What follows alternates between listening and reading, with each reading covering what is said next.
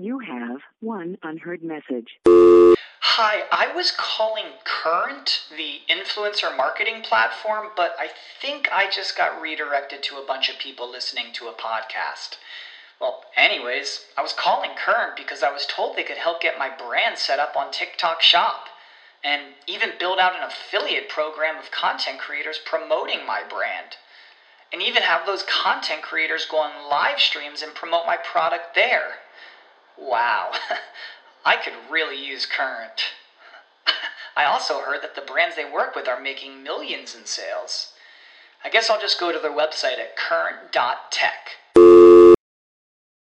Support for this podcast and the following message come from Corient. Corient provides wealth management services centered around you. They focus on exceeding your expectations and simplifying your life. Corient has been helping high achievers just like you enjoy their lives more fully, preserve their wealth, and provide for the people, causes, and communities they care about. As one of the largest integrated fee only registered investment advisors in the U.S., Corient has deeply experienced teams in 23 strategic locations. Corient has extensive knowledge spanning the full spectrum of planning, investing, lending, and money management disciplines. Leverage Corient's exclusive network of experts to craft custom solutions designed to help you reach your financial goals, no matter how complex they may be. Real wealth requires real solutions. For more information, connect with a wealth advisor today at corient.com. That's C O R I E N T.com. Corient.com. Coming to you live from downtown Detroit, this is Benzinga's Pre-Market Prep with your host, Joel Elconin This is a volatile puppy here, isn't it? and Dennis Dick, I'm bidding a penny. I will buy the stock for a penny. with everything you need to start your trading day.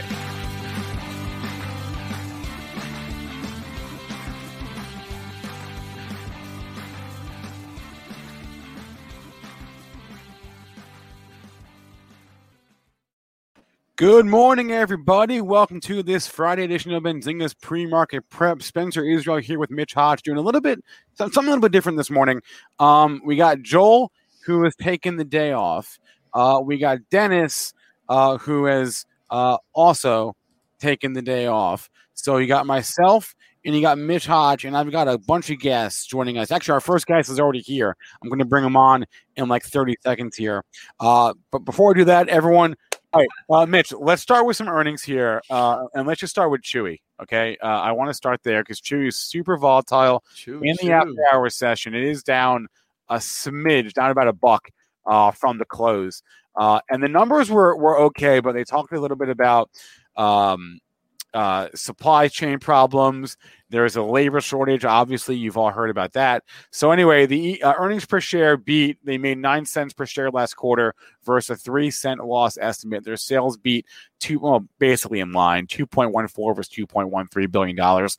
Active customers about nineteen point eight million, up thirty one percent year over year. They gave some sales guidance for the year and for the quarter. The uh, Q2 sales guidance came in above estimates. The uh, fiscal year sales guidance uh, came in more or less in line.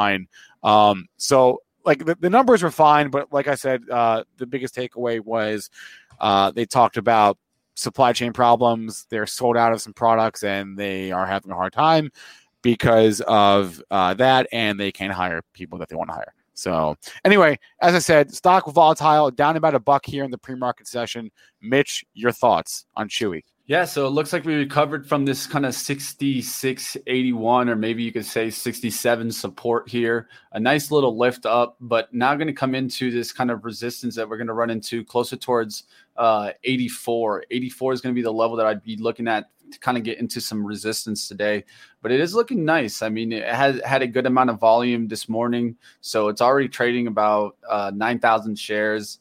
Um, if we look at the hourly, and you can see kind of how this support is holding in pre-market and is holding kind of that prior resistance. So this is the resistance. This is now the support. Let's see if that support holds into the open. So we're talking about 7750. If I could see kind of that hold at the open, I would I would be looking at this one going into the open. I, I'm wondering, uh, and and Chad, feel free to to help me out on this. I I haven't observed that much of a, of a relationship between Chewy and GameStop. Um, I would think that they would that there would be some correlation there because they have the Ryan Cohen ties. I know Ryan Cohen is not um, he's not the CEO of, of Chewy anymore. He's he's just the founder of the company. Um, but I, I, I would have thought that I would have assumed that there would have been some sort of correlation be- between Chewy and GameStop. We'll find out today because GameStop um, kept on going down yesterday after its report. Um, that Yeah. again, again, Big candle yesterday. right, big candle for GameStop. So what? Let- Let's just see how Chewy, how Chewy checks out. Uh, I, I'm I'm curious to see that correlation. Um, and don't worry, guys. I see tickers in chat. We will get to tickers. Um, we got a lot coming here. We got Markus Heitkoetter is going to be on the show at 8:30. Uh, I hope to talk about Ride Lordstown Motors. We've got Jason Raznick joining us at 8:45 or so, and I've got my man Ryan Faloona, who is uh, a trader extraordinaire, Benzinga Pro master, and he will be on at like 9:15. Uh, so we got we got a we got a big one today. We got a lot of people coming on. I did reach out to Adam F. Adam Feuerstein from Stat News, uh, but he couldn't come on today, unfortunately. So we're trying, trying to get him on the show next week. Um, Yogi Bull did Markus sell? I don't know. We're going to find out. Let's That we definitely were going to find out. stick, let's stick with stick with the earnings theme and, and go to a play here. Dave and Buster's. Let's do it. They also reported last night, and uh, they hey they made money.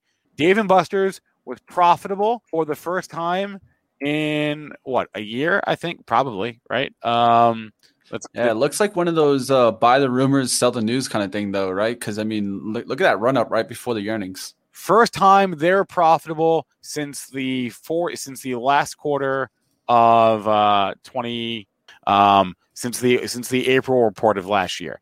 Uh, congratulations to them. They made some money on the bottom line. Here are the numbers. Uh, Q1 EPS 40 cents per share versus an estimate of a 16 cent loss. Sales of 265 versus 257 million dollars. Uh, Q2 sales guidance coming in well above the estimate. They guided a range of around 340 345 mil versus a 287 million dollar estimate. So they they're saying we're going to make more money next quarter uh, or more revenue than than the street thought. And hey we're back to profitability guys. We are making money here again. Dave and busters how is the stock doing this morning? I looked but i don't remember. It is Yeah. Look, look at that hourly. It's holding pretty well. It even did like a nice dip yesterday, but man, look at that recovery that it did going into the close. So it's looking great. Uh, big price point today, 47. It's at that 46 uh, 70. It's tried multiple times to hold 47 above it, and it has like some wicks up there. That's where I'd be paying attention to see the volume come in today. If you see some big volume step up there, could be the buyers taking control.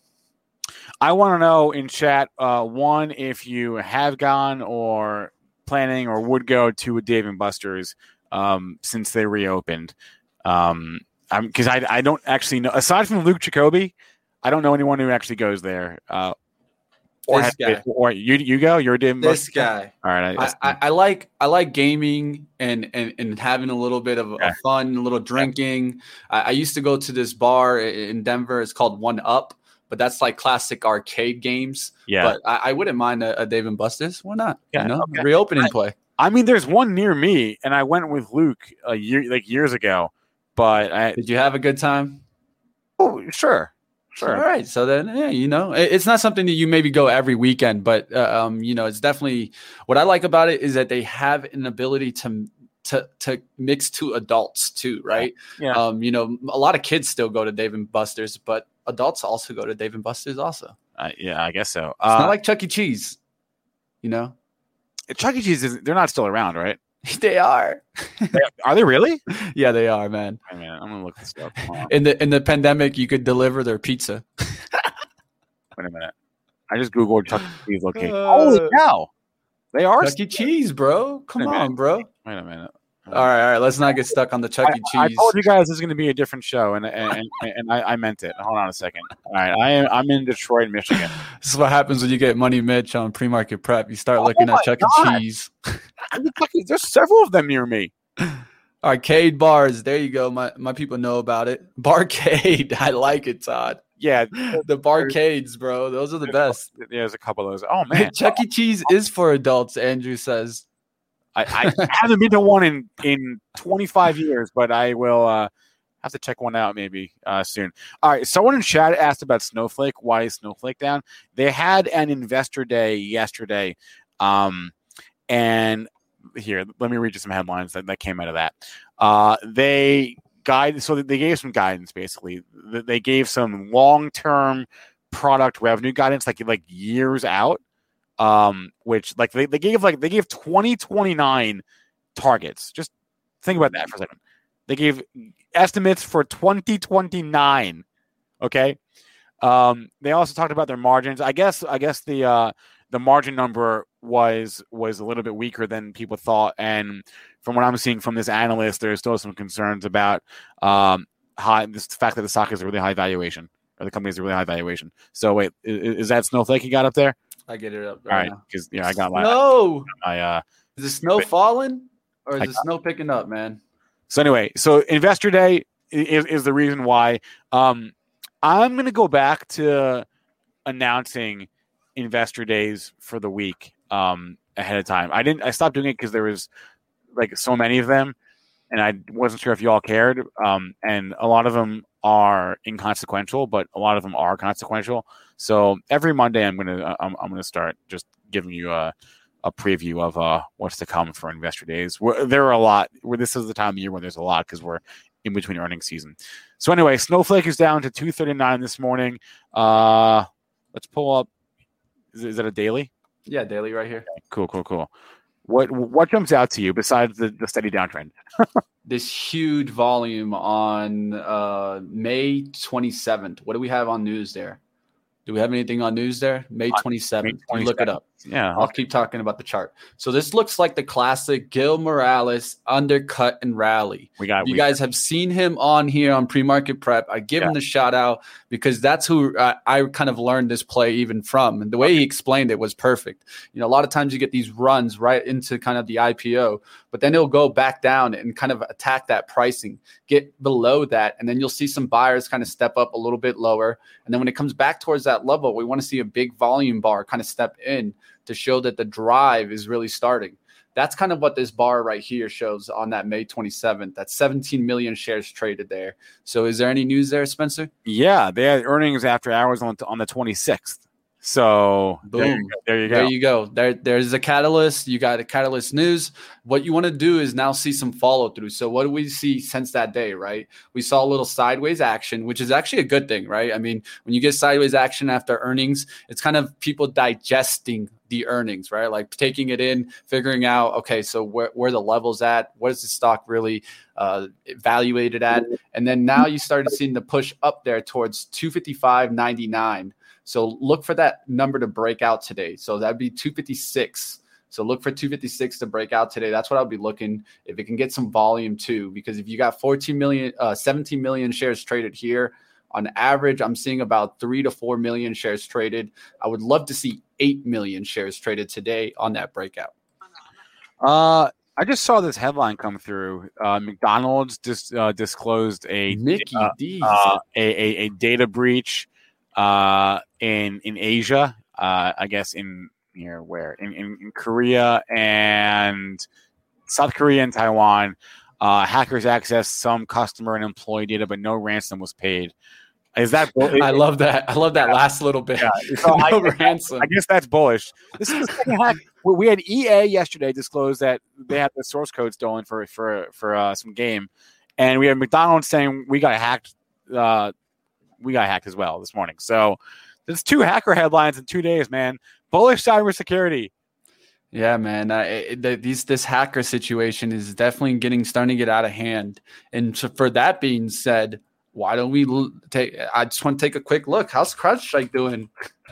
I know this stock has been performing well since the pandemic. I mean, if, you look at it since the pandemic, I mean, look at that. Look at that chart. Um, but yeah, looking strong today. Look at that CRWD, strong candle. Yep. Internet security. Let's see if the, the cyber. I, I'm I'm pretty sure that's in the uh, uh, whatever whatever ETF. I, I don't even know what ETF I own. Jesus. Oh my god. You know Spencer. He owns them all. Oh, I don't. I wait. Hold on a second. I am. uh I have to look right now because I don't. Hackers can hack anything these days. I know, man. It's it's impressive, Jack. I, I would have to say that too. It's it, it's it's getting out of hand. I mean, CIBR. That's the one that I own. CIBR. CIBR. The the, the, the, the first trust Nasdaq cybersecurity ETF. Look at that candle. There we go. Very similar candle. So maybe, hey, you, you, this is how you find plays sometimes. You know, it was it was a news that wasn't necessarily these stocks, but maybe these stocks actually move off of it, and McDonald's doesn't.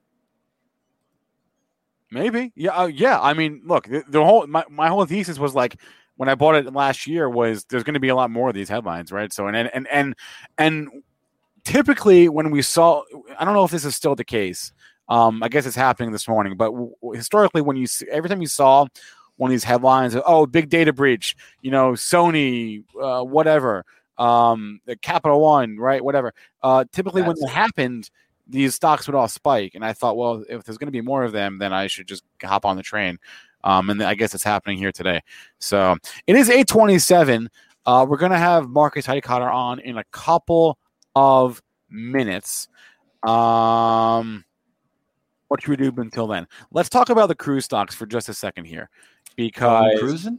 Yeah, well, RCL is trading down. This is see, I feel like we're back to where we were a year ago now, when um, these cruise stocks would all trade down every time there was news that somebody got sick. And that is, I think, what's happening here this morning because there was this headline going around. Uh, I guess two people on a Royal Caribbean ship uh, that were sharing a room together tested positive for COVID. And so they're still on the ship. And they, uh, everybody on board was vaccinated. Uh, I guess no, everybody over 16 was vaccinated that was on board. And two people tested positive anyway. So that I think is I suspect is, what, is what's hitting RCL here this morning. Um, I I didn't look at the other cruise stocks. I know Carnival, yeah, they're all down. They're all down. Um, I know Carnival also had a headline. They uh, clarified some some dates going forward for for uh, they're re-entering. Yeah, their summer 2021 schedule. Um, but but that's not relevant here. I think what's more relevant is the fact that two people got sick on a cruise and the cruise stocks are all trading down. So is this just a buy the dip opportunity or what?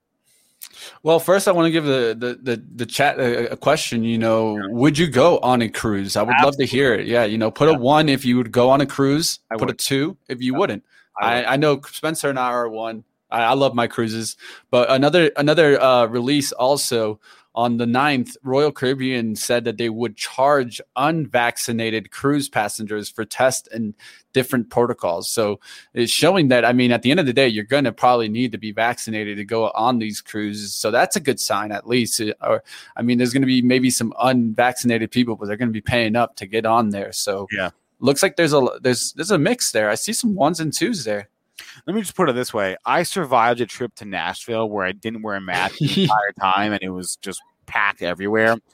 I think if I survived that, I could I could easily survive a cruise.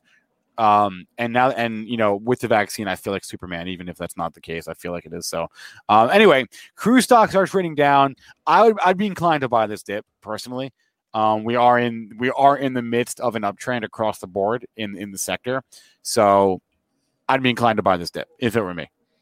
Yeah, it's it's an interesting one. I'll keep a watch. Um, all of them are showing signs of weakness right now. NCLH, R, uh, CCL, RCL, they're all showing at least hourly big red candles. Let's see yeah. if they recover today. Yeah, and, and going into the market. I, I, I want chat's thoughts on this. Uh, how are you approaching cruise ships or disease traps? Maybe. um, but one of the things that was mentioned to me by uh, a chat member that is usually yeah. in our SPACs attack, and Spencer, you can tell me this. What do you think? So he said it. He said it best. I mean, the first couple cruises isn't that going to be the cleanest the ship has been in uh, forever? It's a good point. It's a great point. You want to be on the first one, right? Yeah, the first one. That that, yeah. that ship is going to be squeaky clean, yeah. man. Yeah, yeah, that's a really good point. Really good point. All right, it is eight thirty let's bring on. I know you guys have been you've been asking for this guy for days. You've been clamoring. What did Markus do? What did Markus do? And I was saying, I don't know. I don't know. We'll find out on Friday. Well, here he is, Markus Heitkoetter from Rockwell Trading. His camera's not working, but I promise you he's here. Markus, Hi. good morning. Good morning. How, How are you doing? Uh, uh, I'm doing pretty good. How are you doing? Uh, great, great. Yeah. So, I mean, uh, let's talk. If I can share my screen. So I thought this morning uh, we talk about uh, Alcoa. The symbol is AA. spend the next 10, 15 minutes here. I'm just kidding. Of course, we're going to talk about Ride. I mean, You, you had you had why me in did the talk first about half. Alcoa? You had me in the first half, Markus. I'm not gonna lie. You had me in the first half. Alcoa. I was like, steel? Why not? But by the way, uh, I I did sell a put on Alcoa, so I mean, uh, true, true. So uh, the positions that I'm in uh, right now, I just can quickly show you. Yes, uh, so Alcoa, uh, Camping World, LVS, MU. Right, we'll talk about this. Uh, X, US Steel, Zillow. So sold puts on all of them, uh, all doing pretty well. But we gotta, of course, talk about Ride because Ride had this fantastic ride up. So. Uh, I mean, if you have never ever listened to the show, which is a huge, huge, huge mistake, and never listened to me, um, quick recap, uh, 20 second recap. I got into Ride uh, in February. So in February, I sold puts on Ride, uh, got assigned, uh, bought 7,000 shares at 2150, um, sold some more puts, bought some more shares, brought my cost basis down to 1579. And then this week, it is happening. It is happening. It is happening. It is happening. Ride goes all the way up to $15.80. And I know that you're all rooting for me and say, oh, We you're out. Markus. We, we making are. money. go. We are rooting for you. Yes. No, I'm still in this thing for two reasons. Okay, so let me tell you. First of all, first of all, I, I wasn't in front of my computer when all of this happened. I I'm Oh, usually just in front there, there, there was a, a little key information there. Please, Markus. Yeah, no, I mean, I, I I only trade for the first thirty minutes. I, I like to trade the open, so between nine thirty and ten o'clock, that's usually my time. I'm not staring and babysitting my trades all day long, and uh, I, and nobody should. I, I feel. I mean, I, I like to live a life, and uh, this is what I do. So, the first thing, I wasn't in front of the computer. Yeah. And uh, in the afternoon, I'm looking at the close and I see, oh my gosh, they made a high of 1580 and then they dropped all the way down to $10.80. What the heck is happening here? So, I mean, this is the first reason. The second reason is as soon as I image position, I'm selling calls. So, yes, I did sell the 1550 calls expiring today. Now, these calls, as the stock jumps up, these calls are obviously underwater. I mean, this is just part of the game. So, even though the stocks were at break even here, at this point, the calls were down around $12,000, which is no big deal because on expiration, you see, today they expire worthless, absolutely worthless. I rolled them down, by the way, to the 15. So this is why I'm still in the in the trade. So what, what did Ride do? I mean, they had great momentum going into uh in I mean just they were going up. It was going well. And then they filed the report with the SEC. Uh, no, is it with the SEC? Yeah, anyhow, the report that they need to file and say, yeah, you know what? Um, as we stated in our uh, in our earnings call, um, we need cash. We have right now like 500 million or something like this. But by the end of the year, these 500 million will dwindle down to somewhere around 50 to 75 million. And this by the end of the year. So you guys all ask us, can we survive for a year? No, we cannot. So if we if we want to survive for a year, we need more money. So nothing new. However, uh, it looked like oh my gosh, they're going out of business, and uh, this is where the stock plummet. Now then, yes, no, two days ago, two days ago, the highest volume day here, the highest volume day, uh, with 56 million shares traded because there was this rumor we might have an investor. So uh, anybody who is in uh, in Ride know that their investor relations is the worst ever. Their communication with the public just plain sucks. so anyhow, uh, this is where they're not communicating. So here is what I think is happening, and I, I'm not that smart. This is why I wanted to run by you because uh, you guys usually have all the background information. So I believe they know that they need an investor. In order to get an investor, they needed to file this SEC filing because any investor would say, "Dude, if you don't file, they were they were delinquent on filing this. They had until July 21st, but." Any investor would say, dude, you gotta file this thing. Otherwise, you're not getting any money. Okay, so this is done. Now they say, okay, maybe there is an investor coming. And the third thing is they are still sticking by their story that they will produce in September, and they are still doing this this Lordstown week. In fact, yesterday they posted something on Twitter uh, where they said, "Hey, look at this! We are getting ready. The first Lordstown week is around the corner. We'll go live." And they post a little video here. Uh, by the way, I uh, on my YouTube channel I went on a little rant yesterday, and I, I do it again. Uh, dear social media manager on Lordstown, if you do have any good news that you would like to tweet, please don't tweet them 30 minutes after the close. Please tweet these things while the markets are open. Anyhow, so this just uh, this happened after the close. So here's what I'm doing right now. Um, so let me just show you because oh Jesus, not, not only is the camera not working, there we go. So my break even right now is at uh, 1439. So at this point, I mean, I obviously need to get out of the uh, trade. So I'm selling very aggressively the 14 calls. And uh, let, us just uh, jump over there. So I still have a 15 call that is expiring today. So this makes me another $1,000. So that's okay. Uh, so this one here uh, sold it for yeah anyhow uh, i sold it for 10 cents sold 100 so this makes me a thousand dollars but let's just see what is happening here on uh, Ride for next week so for next week right now the 14 call is selling for uh, bid ask is 30 over 34 so let's just say let's just say 30 so if i sell 100 this would give me uh, another thousand dollars, uh, three thousand dollars, three thousand dollars, which brings then my realized gains uh, for Ride. Let me just bring it up here, year to date, uh, from uh, fourteen thousand and something. Uh, where is it? There. To seventeen thousand, and it lowers my cost basis by another thirty cents. So lowering the cost basis by another thirty cents means that I'm getting closer to to fourteen. And honestly, at this point, I'm ready to to exit this with a loss. If I can get out with uh, let's say a twenty thousand dollar loss, I'm okay. Now here's the deal. Uh, the account that I'm trading is uh, it's a two hundred fifty thousand dollar cash account, five hundred thousand dollar in margin. So if we just take the twenty thousand based on on the cash, so this would be a loss of eight percent. Okay, don't like a loss of eight percent, but trust me, this is, this is what I want to know. This is what I want to know right now. How big a portion of your portfolio is is this is this ride position? Oh, uh, that's. Uh, uh, let me show you. It's not a lot. It's not a lot. Um, yeah. How much of the buying power is it taking? Uh, next to nothing. Thirty-one thousand. It's taking thirty-one thousand. Honestly, I, I, look at this.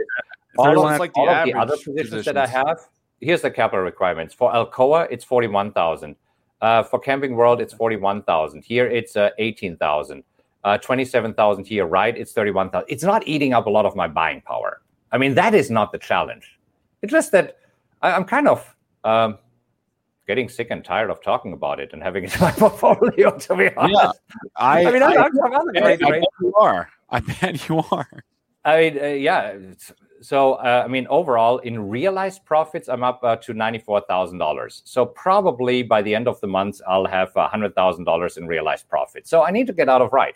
And even if I'm selling it at 20, so by the way, this right now, uh, because I already collected so much premium, Uh, even though it shows here the unrealized loss on the stock is 51,000, since I collected premium, I'm down 37,000. So even 37,000 right now on a, a, a what on a $250,000 cash, it's down like 16%. Yes, that's not nice, but trust me, in the beginning of my trading career, I don't know about you, but I I actually made trades that dragged my account down by 50%, 60%. So um, here's the silver lining. The, the silver lining, I guess, is you're going to have a lower tax bill this year. Oh gosh, I, I, just talked to my CPA because here in Texas uh, we have to file by next Tuesday. So by next Tuesday we have to file, and uh, yeah, I'm filing. I just talked to him. I, I mean, you you can um, buy a really really really nice house from the tax bill that I got from last year. So it doesn't matter where I live. It doesn't matter where I live. Even if you live in California, you can buy a nice house from my ta- from the Yeah. taxes that I have to pay. Uh, Uncle Sam gets his. Well, you're gonna have a lower one this year, Markus. Please, please do us all a favor and please cut this. Just ride out, Right, man. well, Just what, ride what out. else do you want to talk about then on Fridays? Do you really want to talk about Alcoa? I'll, I'll be happy to talk about Alcoa. I have, I have no, I have nothing invested in this, and yet I'm inve- I'm emotionally invested in this now, Markus. We're all with you. And I We're all in it with I you. appreciate But please see the bigger picture. See the bigger picture right Mm. now. If I would liquidate it right now, it would be for me a 15% loss. That is not the end of my account. right? If I'm getting out with 20,000, that is an 8% loss. I, I think that, uh, and I mean, this would be the only loss, the only loss the whole year thus far. So if I'm making $100,000 and if I'm giving back $20,000, of course it sucks, but bigger picture, it's okay. so, and I, I don't think that they will go bankrupt in the next two weeks. So I just need a little pop. We'll see. We'll see. I, I think I'm almost certain that by next Friday, I'm out of this one. So Okay, let's let's see. So okay, so you- you- next Friday. So that wait, what's that? That's the 18th. So the week after is their invest is their Lordstown week, whatever, right? Investors, analysts, cu- customers, if they exist, whatever, right? You you want to be out before that happens. That's what you're saying. Uh, yeah, and uh, because I think that this is a, a kind of buy the rumor, sell the fact. Uh, Okay. You, you see, when they announced the Lordstown week, uh, the stock was jumping up. When they announced a few days ago, "Hey, we are biting the whole world. We are doing it virtual," the stock jumped up, and we know this. I mean, you talked about what stock was it about uh, that you talked about earlier? It's buy the rumor, sell the fact. I believe, I believe that uh, investors and analysts will be a little bit underwhelmed on what they see during this week. So I do want to be out before this. This was my plan all along. I'm not gambling and hoping that they wow investors there. I think uh, during Lordstown week the stock will go down. What what I do like is that even though you haven't sold yet, um, you're not taking the mindset like I should just diamond hands and eventually I'll get bailed out because you know that's not that that's probably not going to happen, and you know, um, that that's just not really how it works. So I I, I I I appreciate that. I appreciate that even though you haven't sold, your mindset is not I'm never selling. No, no, no, no, no. I, I mean, this is where it's it's really time to get out. So Yeah. the wild card right now is will they secure funding, and that is a super wild card. When they secure funding, we, we have seen what what happened two days ago, where they went from nine dollars to twelve dollar eighty in a matter of minutes just on rumors. So this is here uh, what an almost four dollar move on rumors that they might have an investor. So I do believe that they could jump. Um, are they a long term a viable company? I, I I don't know, and I I have learned more about Lordstown than I ever care to know because we, we talked about it. This is a long term investment. Why is this a long term investment? It's a short term investment gone bad. Every long term investment is a short term investment gone bad, right? And I, I I'm done with this. I don't want to have it any longer, and uh, so I'll, I'll see. My Okay. break even right now is at 1440. I believe that today we will see a little pop. You see, pre market, we are up at 1074. Uh, that I can probably make another uh, $3,000 uh, today, around three. I hope maybe $4,000. We shall see to bring down my break even to 14. But this means that if I want to get out with a with a $20,000 loss, all I need is this stock to go up to 12. And we are 1074. So does that sound reasonable that they go to 12? I believe that is possible over the next week. Uh, Okay, We'll let, see. let, let, us move on. 15 minutes on, on Lordstown Motors. Tell us about a winner. I'm sure you had a winner or two. Tell us about something else. Oh, I've, I've, uh, I've tons of uh, winners here right now. So, for example, I have uh, we're seriously going back to Alcoa. Uh, let me just show you this. I'm- I'm Steel, just running baby. through them. Yeah. Yeah. So Alcoa uh, sold the strike price of 35. Uh, this is working out really great. As long as they stay about 35 uh, today, this will be a nice winner. Uh, Camping World sold the strike price of 37.50. If they stay above 37.50, that's fine. They're up this morning to 40, uh, 28. Uh, so that's a good one here. Uh, LVS, I am uh, still in this one. Uh, bought shares at 58, but I already sold so much in premium. I can show you. I'm down on the shares, but this is just this has been a moneymaker. So here, let's just go to LVS. So I, I, I sold a bunch of premium, five thousand three hundred dollars. Right now, I'm kind of down on the shares, but that's only four thousand dollars in, in my account size. This is what like uh, uh, the little two percent or something like this. Uh, so I'm still up. If I would sell them right now, I would still be up and uh, finish this positive. But I'm selling calls against this. I, I, I like LVS here. This is really a nice, nice, nice money maker where I can sell calls. Uh, what else? MU um, entered this week a strike price of 77. As long as they stay above 77.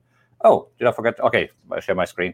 Uh, we'll be good. So we are trading at 80 uh, this morning pre-market. Uh, then we talked about right ex US Steel uh, bought uh, no sold the 2250 put. So we're doing good here. And Zillow, I sold the 104. So all of these positions, it's just money, money, money, money. And so today is uh, the day where all of these options expire worthless, mm-hmm. as you can see. So it's kaching. So what will happen here going into the market open? I look for new opportunities for next week, right? So I need to sell some puts for next week. This way, I can already earn money over the weekend when time decay is kicking in. Yeah, great point. Uh, it's an options expiration day. We didn't mention that yet. It's going to add some volatility to the market, I would presume. Um, yeah. So, so all right. This time next week, we're going to talk about some new positions. Um, all right. The saga continues. I, mean, I'm, I'm, getting ready to write a book on right. hey, you might have to, you, Markus. You know what you have to do? You might have to be one of those people that go drive the Lordstown truck. Yeah, I I, I want to see you in in uh, the in, ride truck. I want to see you honestly. In, in Ohio until last week. Until last week, uh, before they announced this this uh, thing that with the SEC filing that they need money, I thought, you know what, it would actually be fun to make fifty thousand to uh, fifty two thousand dollars on this trade, and with this winnings, buy one of these trucks. I, right? I, I, thought this would be fun. Right now, it's okay. Abandon ship here. Get off. Uh, get off the Royal Caribbean cruise line ship hey, well, hey. well, going back to port. There, there's buying a truck and there's receiving a truck. This is two two very different things. Truckload either way. All right, Markus Heitkoetter uh, is he joins us every Friday at eight thirty to talk about his trades. Usually, there's winners. Uh, we all have a stinker every so often.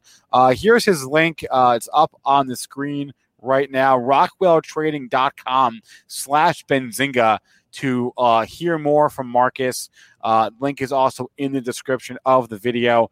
Uh, Markus, thank you for the time. Thank you for joining us. And I very, very much look forward to next Friday. All right. All right. Sounds good. Have a great weekend. All right. Thanks a lot, Markus. Um, all right, there's the link up. I'll leave it. I'll leave it up there for a second. RockwellTrading.com slash Benzinga. I want to bring up this chart that I saw this morning. Um, this is, I, be- I, believe, from Bank of America. This is a hmm. chart of flights to Hawaii, F- flights from the mainland U.S. to Hawaii uh, over the last few years. You can see, um, I'd call that an uptrend. That is a big, big, big comeback in flights to Hawaii. Uh, I was uh, looking at at HA. It's it's come a long way. Hawaiian Airlines. Um, I just saw this chart and I wanted to bring it to your attention because um, I, you know, I know I'm not the first person to see this, and obviously the Hawaiian Airlines has been on been on a bit of a run, but I thought it was interesting and I wanted to share. So that's that. No, definitely. I mean, it's something definitely to share, and it's a trend that I, I'm going to continue to see. Not only Hawaii, but let's just continue to see kind of the flight numbers, right, that are that get released. Um, I want to see that that that number start increasing as we're going into July. We should definitely see that number increase. Yep. Uh, Ramon's asking, "Where's Dennis and Joel?" Ramon, remind, uh, rewind the show about a half hour. You'll catch Dennis and Joel abandon us. Um, so that's that's the story uh, on, on, that. But we're having fun. You got Spencer Israel and Money Mitch Hodge here. Uh, we just finished with Markus. We're gonna have Jason Raznick on in a couple of minutes. He said eight forty-five, but he lied. Uh, that's all right. He'll he'll be on eventually. yeah, he'll show up. he'll show up eventually. probably. He'll probably show up eventually. That's kind of how, how we roll here at, at, at Benzinga. Um, Mitch, let's talk about for a second. I don't don't want to spend too long on it, but yeah. uh, this ORPH from yesterday, I think, offered a really great, a really really great lesson in the challenges of trading stocks that have that have been halted a gajillion times. Okay, so uh, you have the chart. There we go. I, yeah, I, let's go I'll, back I'll, to where that, the, the halts. Right. so here's a chart. You know what? Here, let's just show you here. Uh, This is Benzinga Pro. Uh, you can look at halts, okay, on Benzinga Pro. Uh, we we have a feature. Uh, we have a tool. It's called Signals. This is the Signals tool. You can filter it by different types of signals, by gaps, by price spikes, by options, or by that little yellowish box there, halts and resumptions. Okay, and then you can search for individual stocks, as I did for ORPH. So this is from yesterday. Okay, that's um, and you can see here how many times was ORPH halted uh, on Thursday. You uh, the first halt was at 1050. These are all five minute volatility halts. Actually, no, not all of them. Some of them are are uh, a little, longer. Anyway, uh, how many halts? Let's count. One, two, three, four, five, six, seven, eight, nine, ten at 1230. Um uh So the 11, first- 12, 13, 14, 15, 16, 17, 18, 19, 20, 21, 22, 23 halts. 23 halts yesterday in this stock. Back to the chart. Okay, there it is. Let's pull up a one minute chart and let's zoom out. Uh, no, let's go back to 15 minute chart. Okay. Um, this offers a great lesson, I think, in it might seem like fun and easy money to try to trade this thing. It went from what did it go from um four three to 80 or whatever in one day. But that can happen. That being stock gets halted at what 60 uh 56 right? And opens at what? Opens at 23 and there's nothing you can do about it. When, when we say it's impossible to control your risk that's what we mean right? So i thought that was a great lesson and why these things are really really really really hard to play and potentially really really dangerous Misty, did you, uh, you, I know you've tried to play this stuff in the past. Yeah, I mean, I've played halts before. I mean, I played short float stocks before. I mean, if you look at the float, the stock has a, a at least from what I'm reading here, 24.5 million in the float. So that's really not that much, guys. Anything under that 30 million can really, really start moving if they start pushing volume into it. And so one of the things with this one is I I I did hear there was kind of a, a, a chat room that was in on this, Spencer, just to give us a little insight. Ah, there was a chat room in on this that was pushing up. Okay. Um, so definitely pay attention to that. Always be careful with that because you can always get caught with like some other chat room pumping the stock. You have no idea when they're getting out because you're not in that chat room, and then you can get caught really fast. So the, one of the things that I would always say about halts, at least in my experience, my experience, the first halt is kind of okay to be in. You kind of never know when you're gonna gonna get into that fo- that first halt. It just hits. Then you're like, okay. When the stock goes up, usually after that first halt, that's when I usually try to get out because second halts, yes, can usually continue on its way up, but that third halt, and you look at this in the percentages, and you could do the data. A lot of times after that third halt, you're going to get a down halted move. Yeah. And a down halted move is really tough to stay in because when the stock actually reopens, all you're getting is the volume on the opposite side. And so, with that being said, sometimes you can get stuck and you have to just start slamming the bid trying to get out. And a lot of times you're going to start seeing your orders slip. And then, so you'll get a lot of slippage in a stock like this too.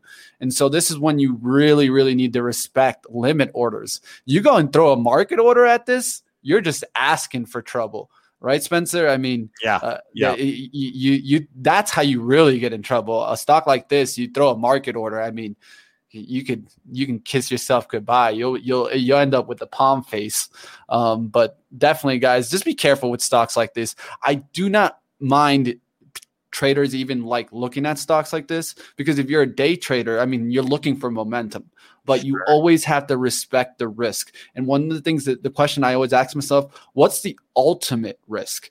For me let's say if i got in this stock at 40 the ultimate risk is for it to come all the way back down towards 15 and so you got to understand that that that downside action could happen to you.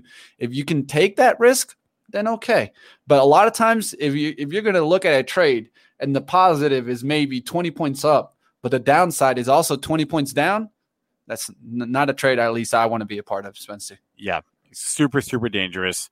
Um, only get in these things if you have a really, really good understanding of, um, you know, limit orders and reading tape. But even that, I I I, I would just Another thing is if you have access to dark pool information. Well, I mean, who who here has that? I mean, I'm just giving you I'm just giving you how how, how you got to be able to trade these because a lot of times you're going to see some dark pool orders on these. If you guys don't know what dark pools are, Yeah. look them up, guys. all right, and now everyone's crapping on market orders. Market orders have their value. They're not like like you know they have a purpose. Um, I I I- I know I, What do you use a market order for? what would I use a market order for? Mm-hmm.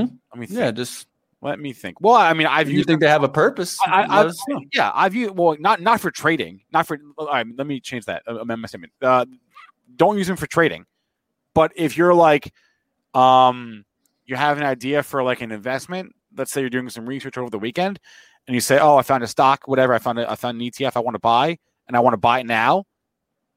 Then at the open, throw in a market order, and if if it's an investment, then do you really care?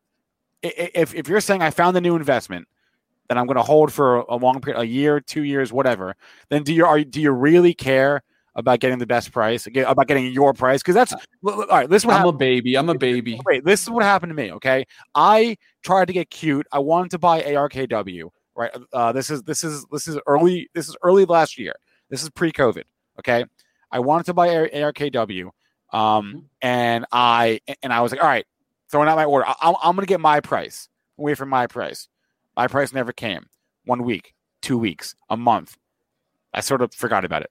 You My missed it. I never came. And I was like, screw it. Uh, s- screw it. Market order. Give me now. And that and and it worked because like it had such a huge run after. Not not that I knew that was gonna happen, but like I don't care about I don't I don't care what my price was. My price was so I didn't get the best my best price. I don't care. I, I don't I don't care. It wasn't about that for me.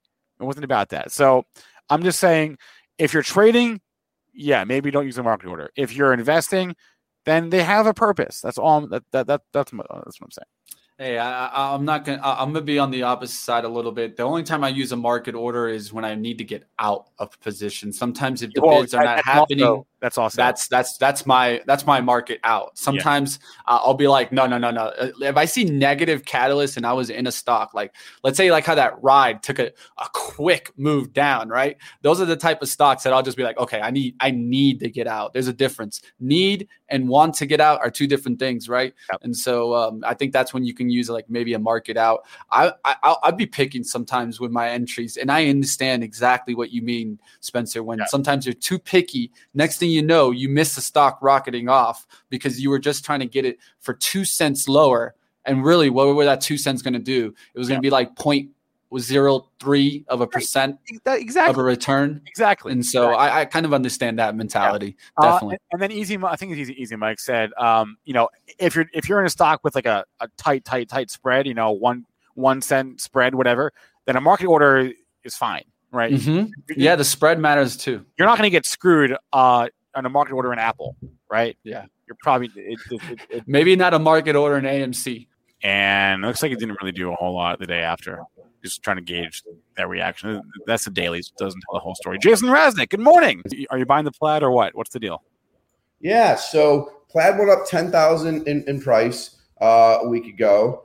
I'm disappointed in the announcement. I said it. So I interviewed Sandy Munro, um, the guy who's like moved moved the stock and what probably the most important guy when it comes to electric like predictions prices. He's been the most powerful guy.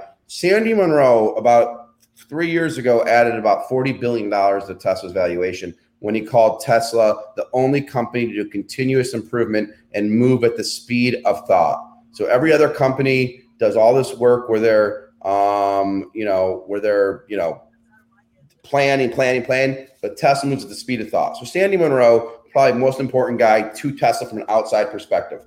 My problem with it, I and I and I confronted him on it, is that Tesla used to put the battery, the type of thing on the back, the P performance, and they made a little different variations to these cars. My question to you is, Spencer, what if you got a plaid? Will someone know you're driving a plaid? No. And that Well, that makes, that makes, I mean, that if, makes it a got, if, difference. it like a pla- if it came with like a plaid paint, like uh, coat of paint, then maybe they would, but otherwise they wouldn't. So Tesla, the Plaid, I'm not excited about how they're marketing it. Do I think it's an amazing car, unbelievable car? Absolutely. Is the engineering behind it unbelievable? Yes. The battery is unbelievable. The engine, the motor is unbelievable, and it will sell. Do I think they need to change how they're pitching it and angling it? Absolutely. There's a reason why Mercedes does, you know, high-end cars, the um, 500s, the 600s, all that stuff.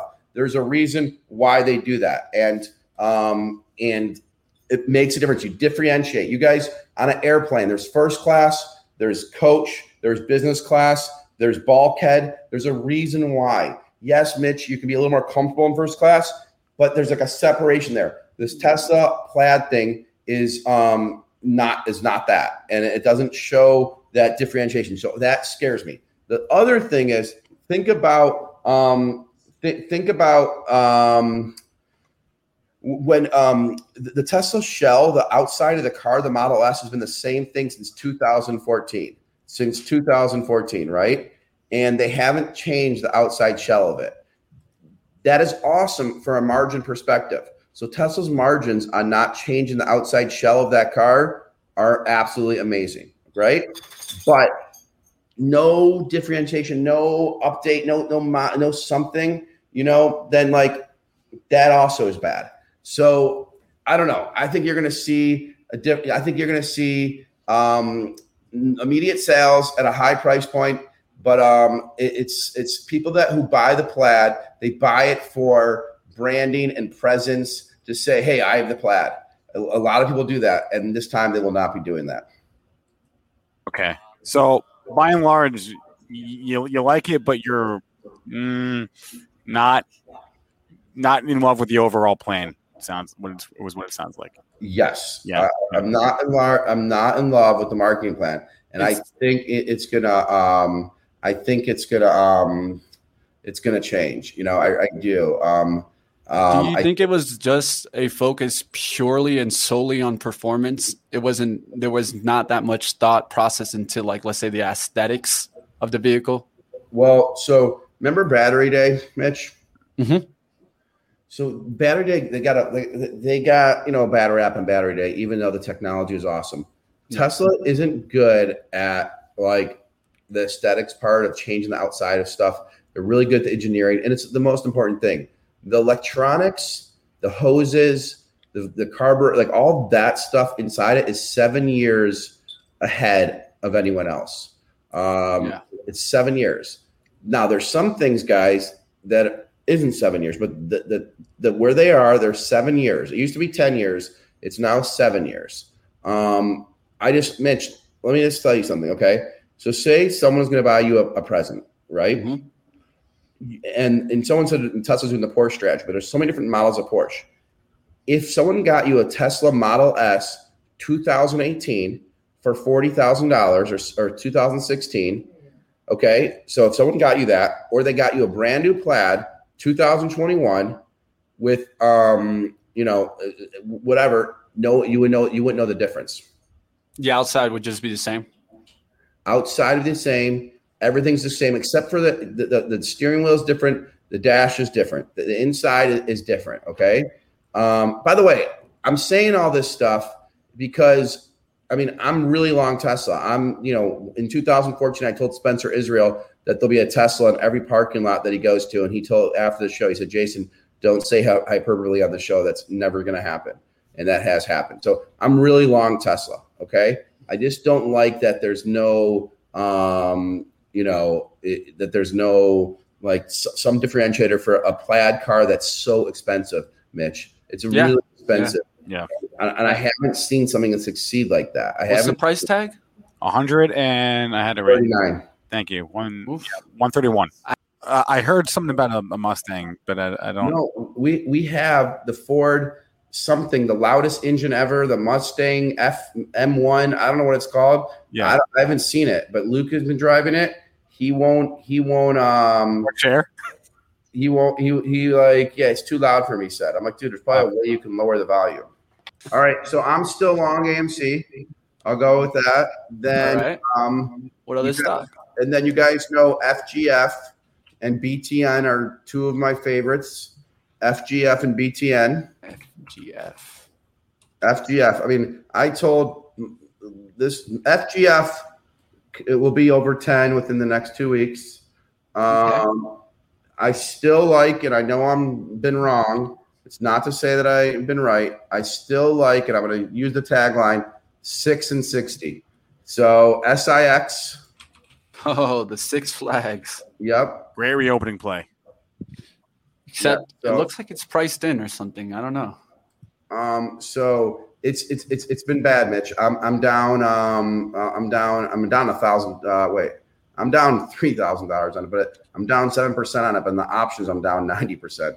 But Six Flags, I have this tag six and sixty. So I'm saying by mid August, uh, Six Flags is at sixty. It's kind of like what you guys were talking about earlier today with the cruise ships. You know what I mean? Like the, the cruise ships and what should you buy them or what have you. I um I think Six Flags is going to see insane demand, absolutely insane demands, demand. So I, What about what about fun? Cedar Point. yeah, fun's another one, Spencer. I didn't like the valuation as much um, on it versus Six Flags, but you can play that too. You're pro- you're probably you're probably safe in my book. But but just so we're clear, I I I I've sucked it up. I mean, I'm I'm down on the options of Six Flags. I'm down ninety percent, and on the stock of it, I'm down uh like seven percent. Yeah, wasn't Six Flags the one that said they were going to run out of money last year? They didn't. I, I remember there was some stuff about Six Flags' debt load. I vaguely remember this last summer. Um, no, I like this fun chart. You do? Yeah, I actually like the chart. So I got the wrong one. You're trying to tell me? I mean, just uh technicals, man. You gotta. I I know that you're always a story and fundamentals guy. Yep, just you try to me. get it off of support. Your, your timing sometimes is just you rush into the trade. That's all it is. But you usually end up in the green. Okay, and then the other one that I have been buying in size is Caesars CZR. Yes, that's a good one. I like that. And then Yes. the one and the one that hasn't really moved yet, guys, and I still think you can get in and be profitable is Wynn. Put the win in Wynn. W Y N N. I want to see everyone put the win in Wynn because you guys are all winners. Zinger Nation are all winners. Even the guys that hate me and dis- uh, be disgusted, you know, I just don't like to see people's shows cut short. It really makes me sad. all right, Jason Raznick is the founder. But No, not- no, you can't cut me off yet. I have to do my signature thing every time I'm on, Mister Mr. Spencer. Don't do Do it the yet. signature. Okay, Uh, what's on your head? I'm waiting for you. Don't worry about Getting it. popcorn. It- It's my popcorn bucket. I'm, I'm waiting. I'm waiting for the signature. That's I got it. I'm, I'm just waiting to quiet. As always, if you're a listener to this show, all right. That's the fun. Uh, Jason Raznick is the founder of. Boom! As as always, if you like the show and you think um, you know you want to see more of us, let E Trade know. Um, so please do that, and uh, we'll send you swag. We have a lot of swag in the office. If we can put on the camera in the back, if you guys want Benzinga swag, you want anything Benzinga related, we'll send it to you. So um, email powerhour at benzinga.com email Spencer Israel at benzinga.com. Wish him happy birthday. Um, power hour at benzinga.com. If you want Benzinga swag, let those brokerages know um, that you love us or what have you, or don't love us. I don't know. Either way. For the ones who work hard to ensure their crew can always go the extra mile, and the ones who get in early so everyone can go home on time, there's Grainger, offering professional grade supplies backed by product experts so you can quickly and easily find what you need. Plus, you can count on access to a committed team ready to go the extra mile for you. Call, clickgrainger.com, or just stop by. Grainger, for the ones who get it done.